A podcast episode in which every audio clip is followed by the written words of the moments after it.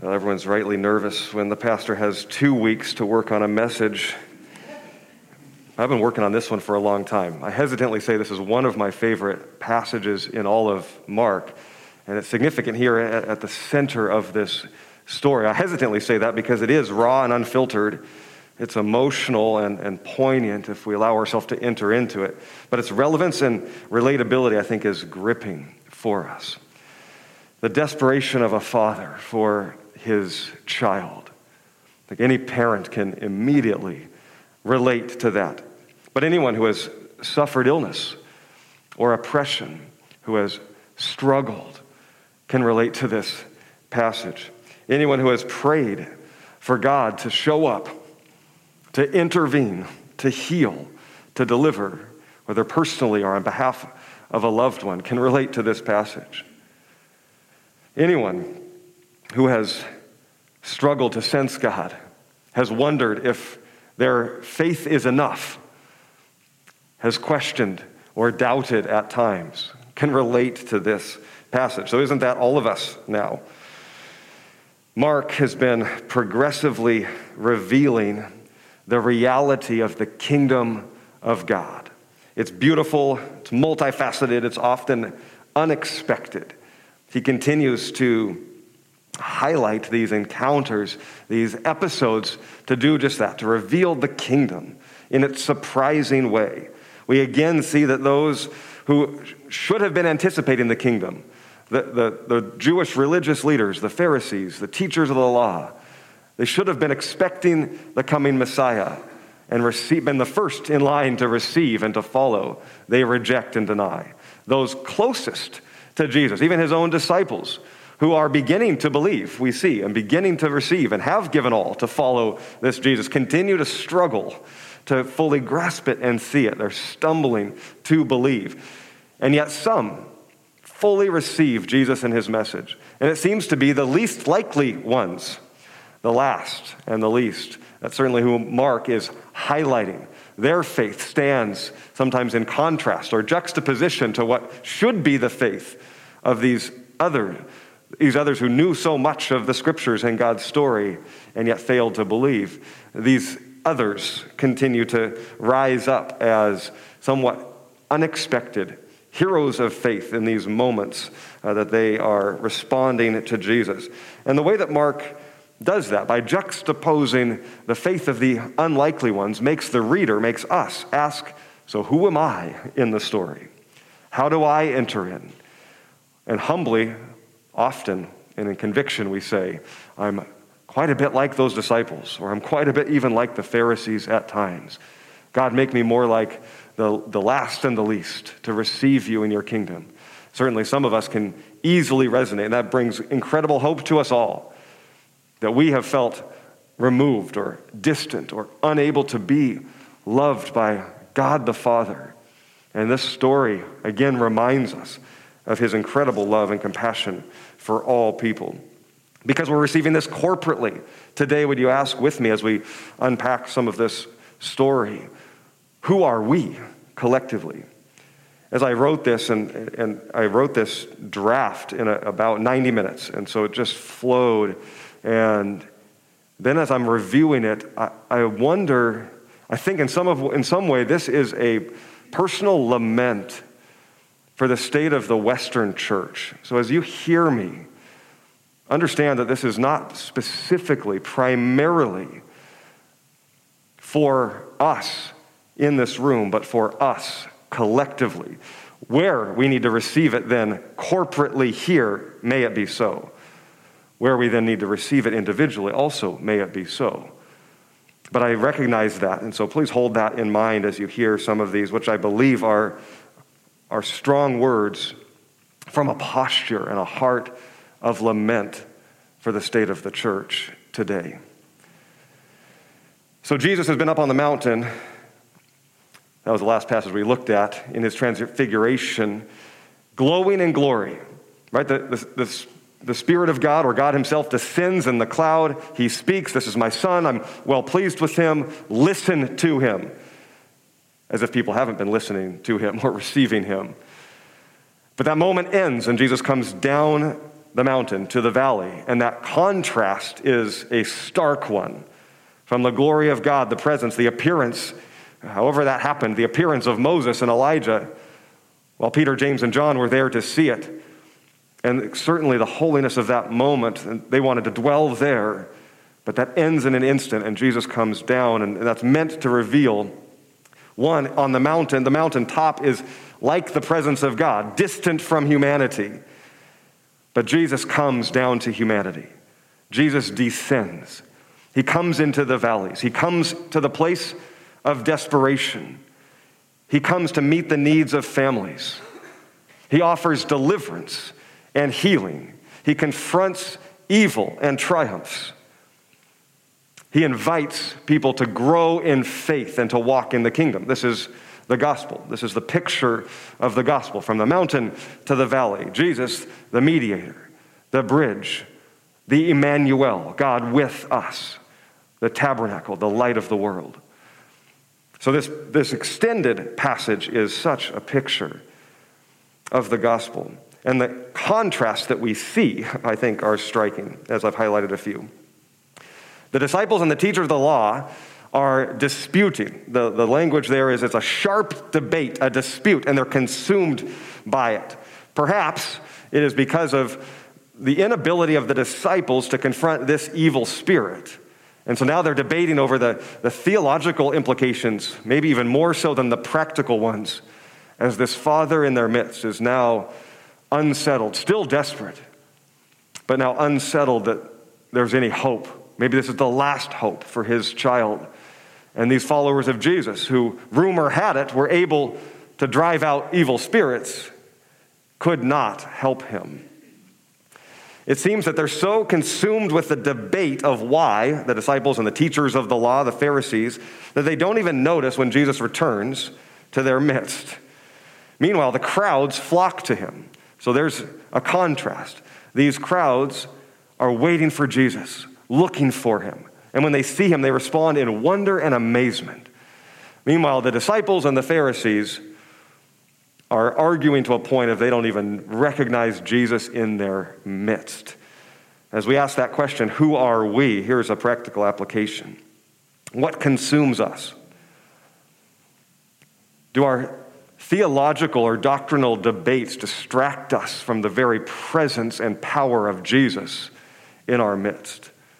Rather than looking and seeking for his help and his wisdom, we seek to win an argument and a debate.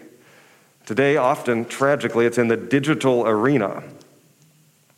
I wrote this a couple weeks ago. I think it was in response to something specific, but I would guess you can resonate if you're at all in the social media world.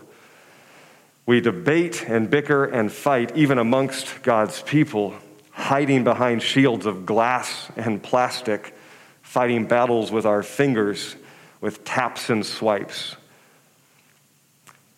Jesus had to interrupt them to get their attention. What are you arguing about? As if he didn't know the answer. How long has Jesus been trying to get the attention of his church? What are you arguing about? Why are you fighting? Are there not hurting families and oppressed peoples in your very midst? Do you even see them? You've tied your own hands from actually doing the work of the kingdom. If we make this personal to our community, who are the hurting, the broken, the desperate, the oppressed in our midst, and do we see them? Are we with them? Jesus has sent us to extend his kingdom to recognize his presence with us, to heal, to deliver, to confront evil, to stand for righteousness and justice, to extend hope and grace and mercy, to alleviate suffering, to bring care to the desperate.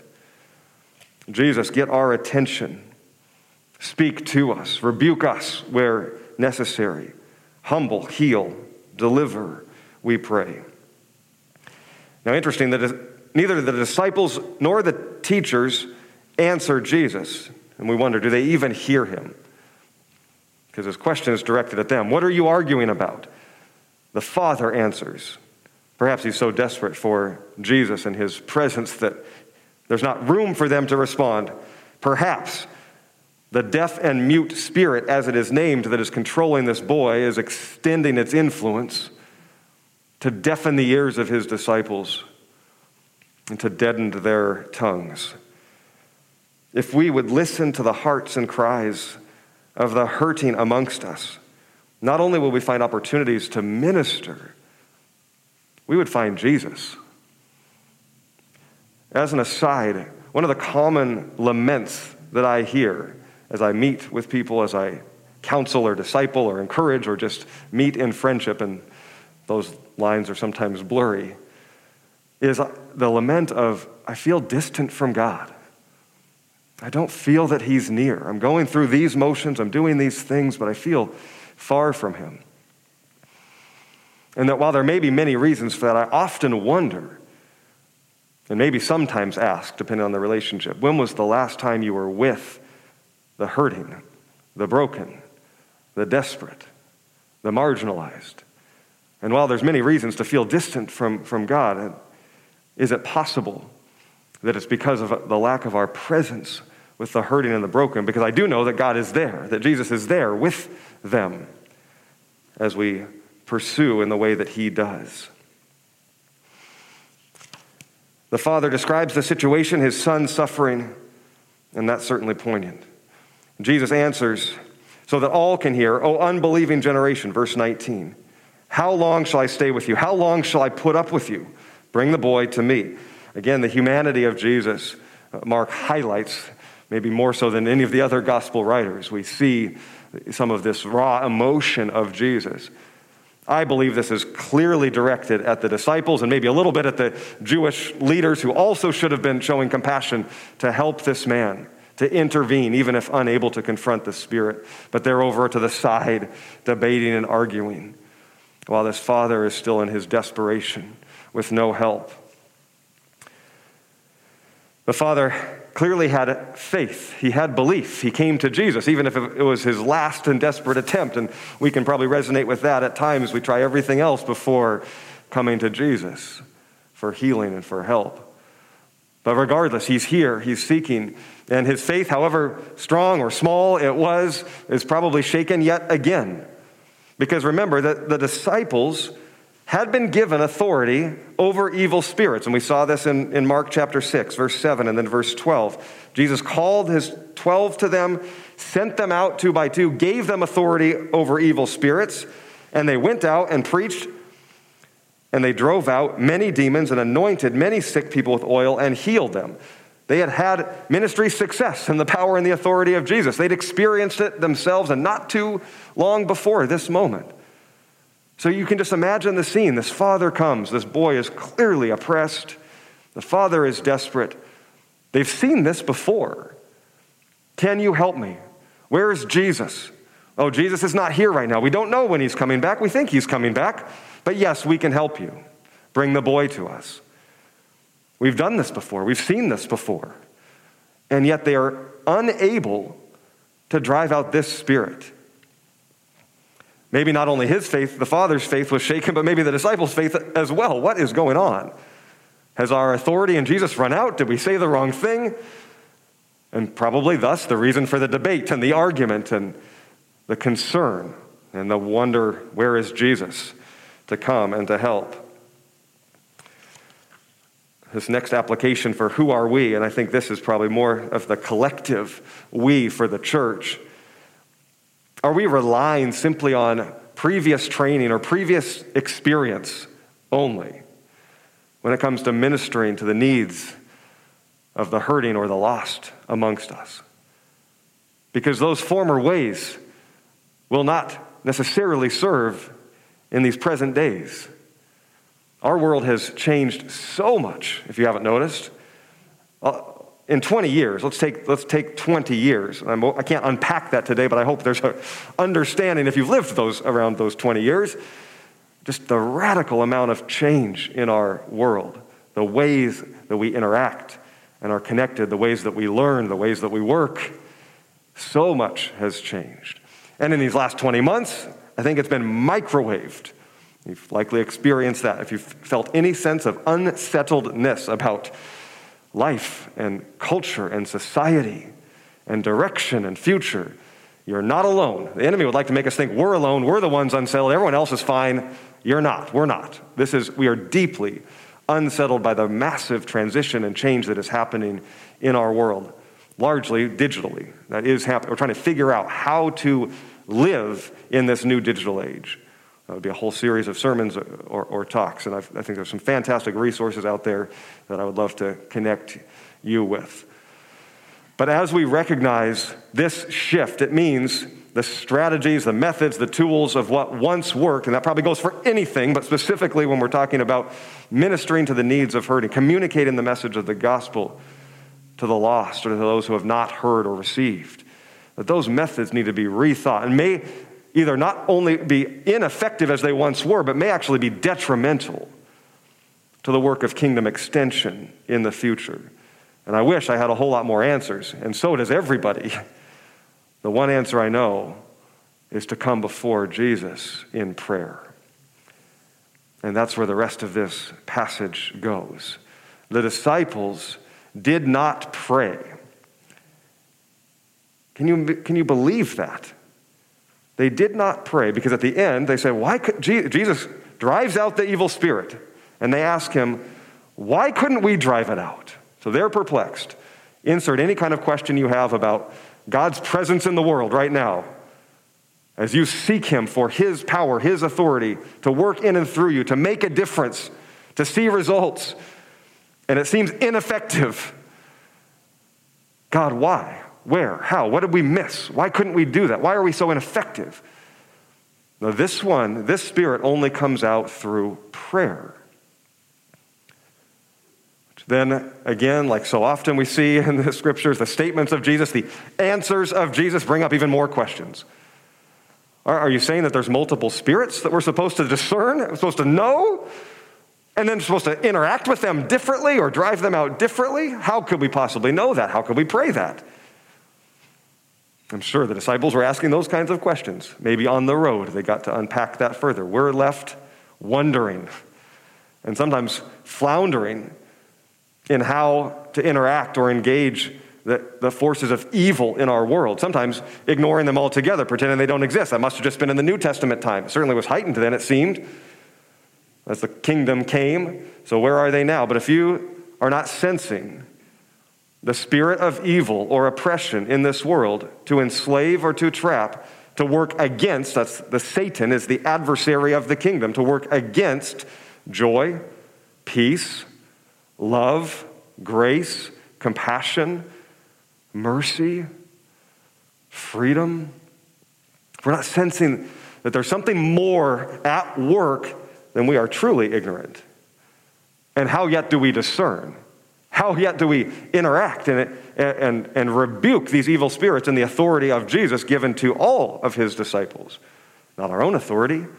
All authority was given to Jesus, and he said, I give it to you. Now go and make disciples doing the work of the kingdom, which would have been the very same standing and confronting evil, bringing healing, bringing the full message of the gospel, teaching people to obey, not just to know the truths about God, but to obey, to walk with, and to follow God. So all questions come up. Certainly the disciples would have asked them, what kind of prayer is Jesus referring to if we sense that this kind of spirit of the age, maybe even specifically, the spirit that is that brings deafness and muteness, if we do not see the oppression of that spirit today, that people seem unable or unwilling to hear, to listen to one another, unable or unwilling to speak with patience and compassion and mercy today. That evil oppression is amongst us and it's going to destroy us. It's going to destroy the church if we do not rebuke it and drive it out and in repentance come before our God in prayer. So, what kind of prayer is Jesus talking about? Because you noticed, didn't you, that Jesus doesn't pray here. Bring the boy to me. And he rebuked it and drove it out. Did we miss the prayer?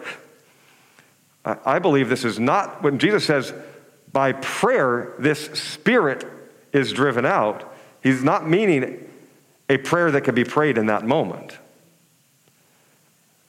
That he is speaking of a lifestyle of prayer that he has been modeling for the disciples. Is it possible that the disciples have still not learned how to pray, how to hear from God and respond to his voice? Have we? Jesus models the lifestyle of prayer. He's up early in the morning to pray, to commune with God. He spent 40 days praying and fasting to prepare for his ministry.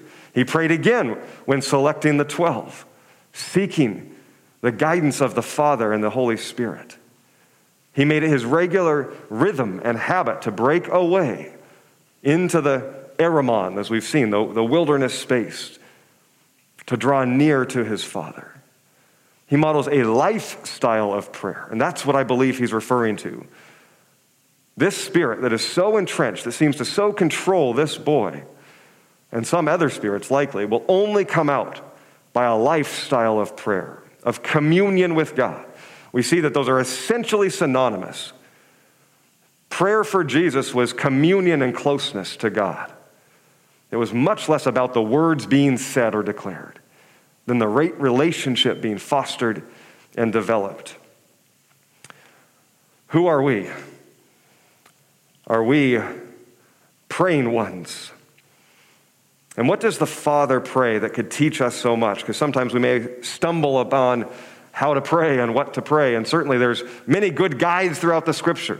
When Jesus taught the famous Lord's Prayer, it was because his disciples asked him, Teach us to pray. It wasn't meant to be a rote prayer, it was meant to be a guide for how to pray.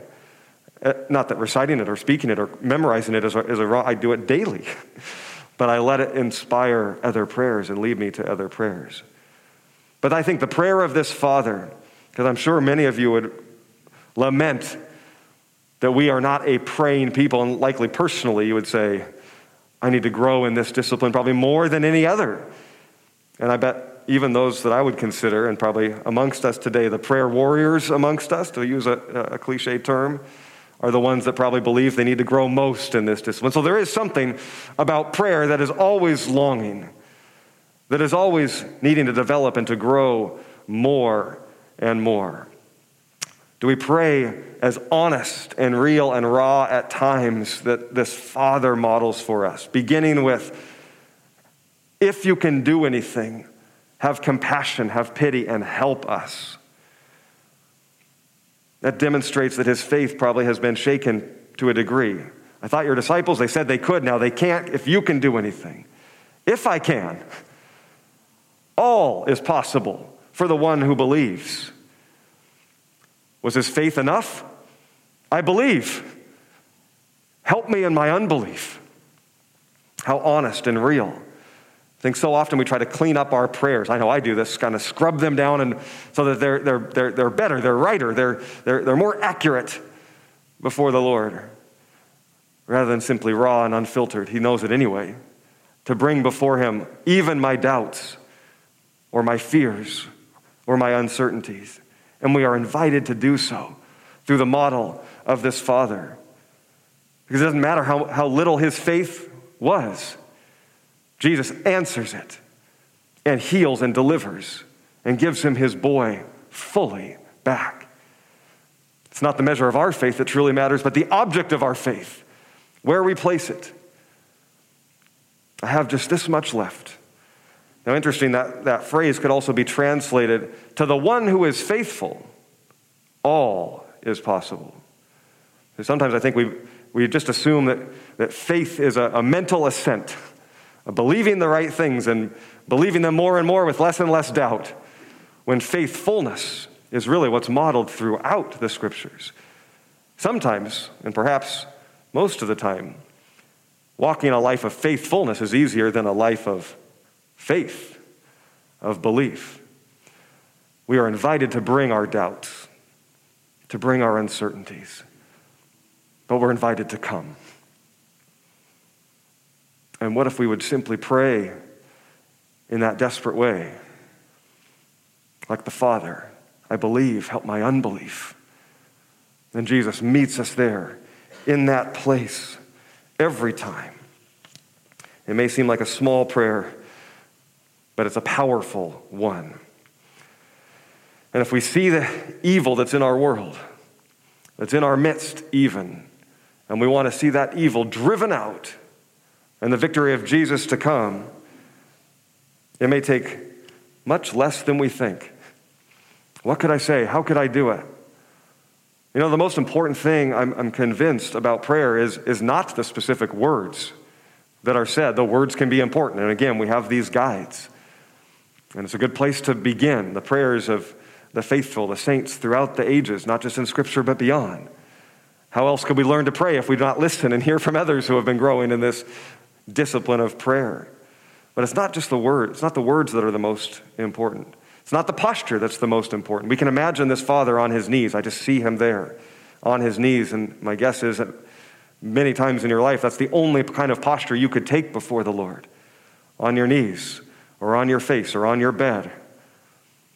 That posture sometimes reveals where our heart is in our desperation.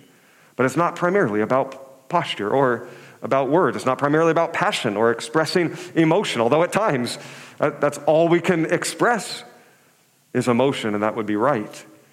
But the most important thing about prayer and a life of prayer is presence. Is presence. Do we show up and pray? Are we present in full attention and intention? Are we carving out? Are we up early in the morning to commune with God? We may not know what to say at all or feel like we're bumbling along in our words. Fine, be silent.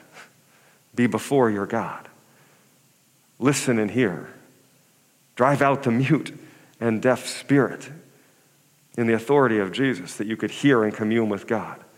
Are we setting rhythms in our life and through our day to pause to pray? It may just be five minutes. It doesn't have to be a whole lunch hour, although at times I think that's appropriate. But simply to carve out those rhythms to pray, to hear, to commune with God regularly throughout our day. When we have opportunity to gather with others and pray, are we present or are we absent? Living a life of prayer will be day by day, but that discipline will lead to power and to authority.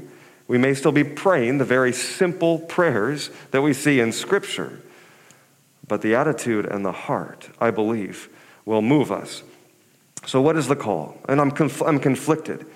I, I think you, I hope you would sense the, the lament and that I'm sad for the anemic and impotence within the followers of Jesus today, at least in the Western world. If it's not pandemic, it's at least endemic. And I wonder if, I really actually don't wonder, I believe that it is primarily the lack or the inability the ignorance, the undisciplinedness, probably add a, add a new word. I hope not the unwillingness to pray. And personally convicted that as a leader or as a pastor, have I not modeled this? Have I not lived this life of prayer? Where do I need to grow? It begins with each one of us. Nor can we manufacture desperation. What will it take to bring us collectively to a place of desperation, calling out upon the presence of God?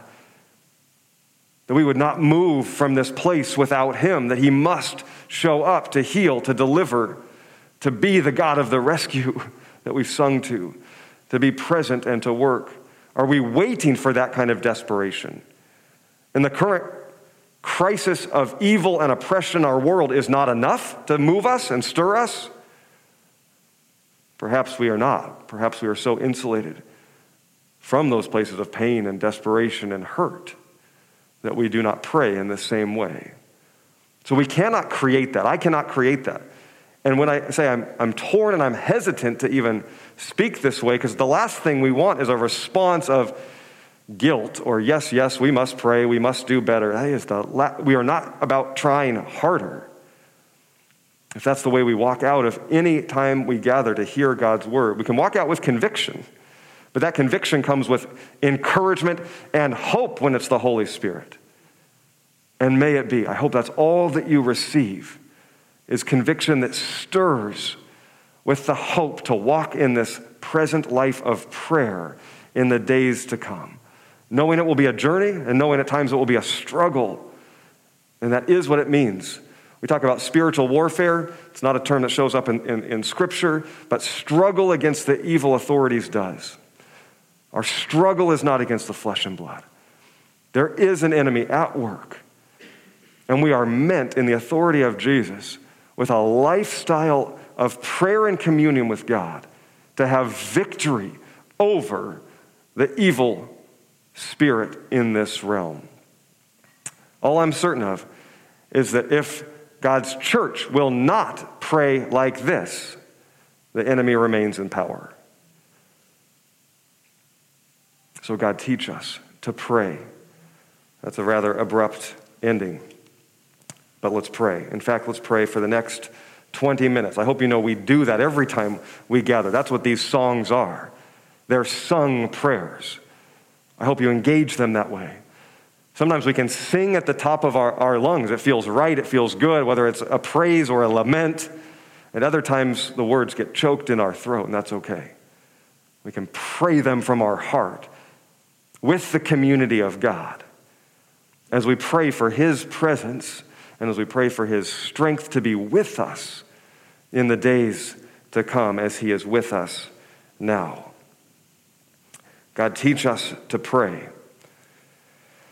And may it be, God, a hunger and a thirst, a holy desperation, holy desperation, not suffering and pain that drives us to the prayers of this Father, to the prayers of deliverance for our loved ones for those in our community who are oppressed and hurting and suffering, ensnared and enslaved by the evil spirit.